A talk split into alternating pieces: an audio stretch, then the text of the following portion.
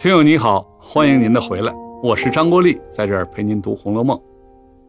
这回开头啊，王夫人想用一些人参来配药，府内上下找遍了，也找不到合适的，王夫人就抱怨：平时让你们好好收着，不听话，真要用起来，得多少换去买呢？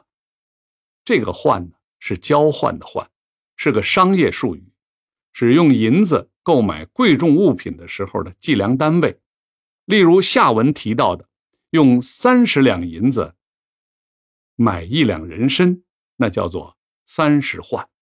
王熙凤也帮忙找，只找到了一些参膏和芦须，用次一点的人参碎人参制成的膏叫做参膏，人参顶部叶子的部分叫做芦，人参主茎之外的细枝。叫做虚，这类人参和人参的这些部分药效都不好，价格也不贵。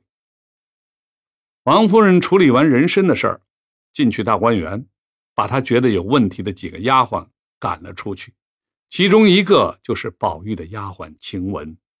宝玉是非常难过呀，但是也阻止不了，他就对袭人说：“怪不得前几天园子里的一株海棠花死掉了。”原来是和晴雯被撵走这事儿有关。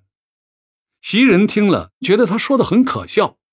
宝玉就解释说：“这些事儿都是相关的，比如孔子庙前之桂，坟前之诗，诸葛祠前之柏，岳武穆坟前之松，这都是堂堂正大随人之正气，千古不磨之物。”杨太真、沉香亭之木芍药，端正楼之相思树，这些植物都是有灵气的，和人的命运也有很大的关联。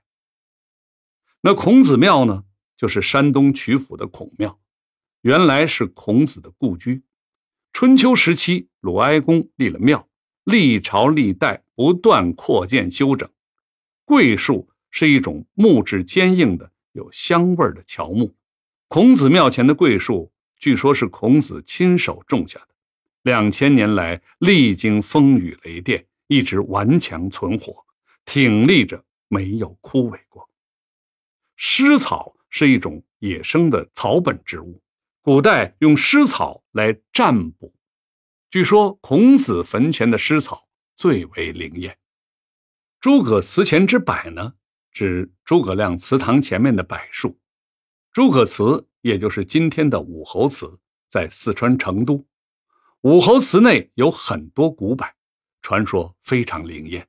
在无道之君在位的时候，柏树会枯萎；在有道之君在位的时候，又会焕发生机。岳武穆坟前之松又是什么呢？岳武穆指的是南宋抗金名将岳飞，他被宋高宗和秦桧所害。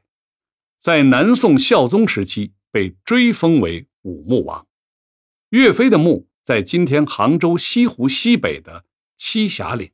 据说他墓上种的这种树都是向南的，体现了他对朝廷的忠诚。杨太真、沉香亭之木芍药，杨太真就是杨贵妃，沉香亭是长安兴庆池东边的一个亭子，木芍药。就是牡丹，据说沉香亭边上长满了牡丹。杨贵妃和唐玄宗经常在亭子里游玩。唐玄宗曾命李白作诗赞美贵妃与牡丹，让当时著名的歌手李龟年来演唱。宝玉举这几个古人的例子，是为了说明花草树木这些自然界的东西也和人的情感与命运有关系。当然，一般人肯定不会这么想。宝玉确实有一股子痴劲儿，难怪袭人觉得他在胡说八道。不过，这也正是宝玉深情的体现。好了，我是陪您读《红楼梦》的张国立，咱们下次继续。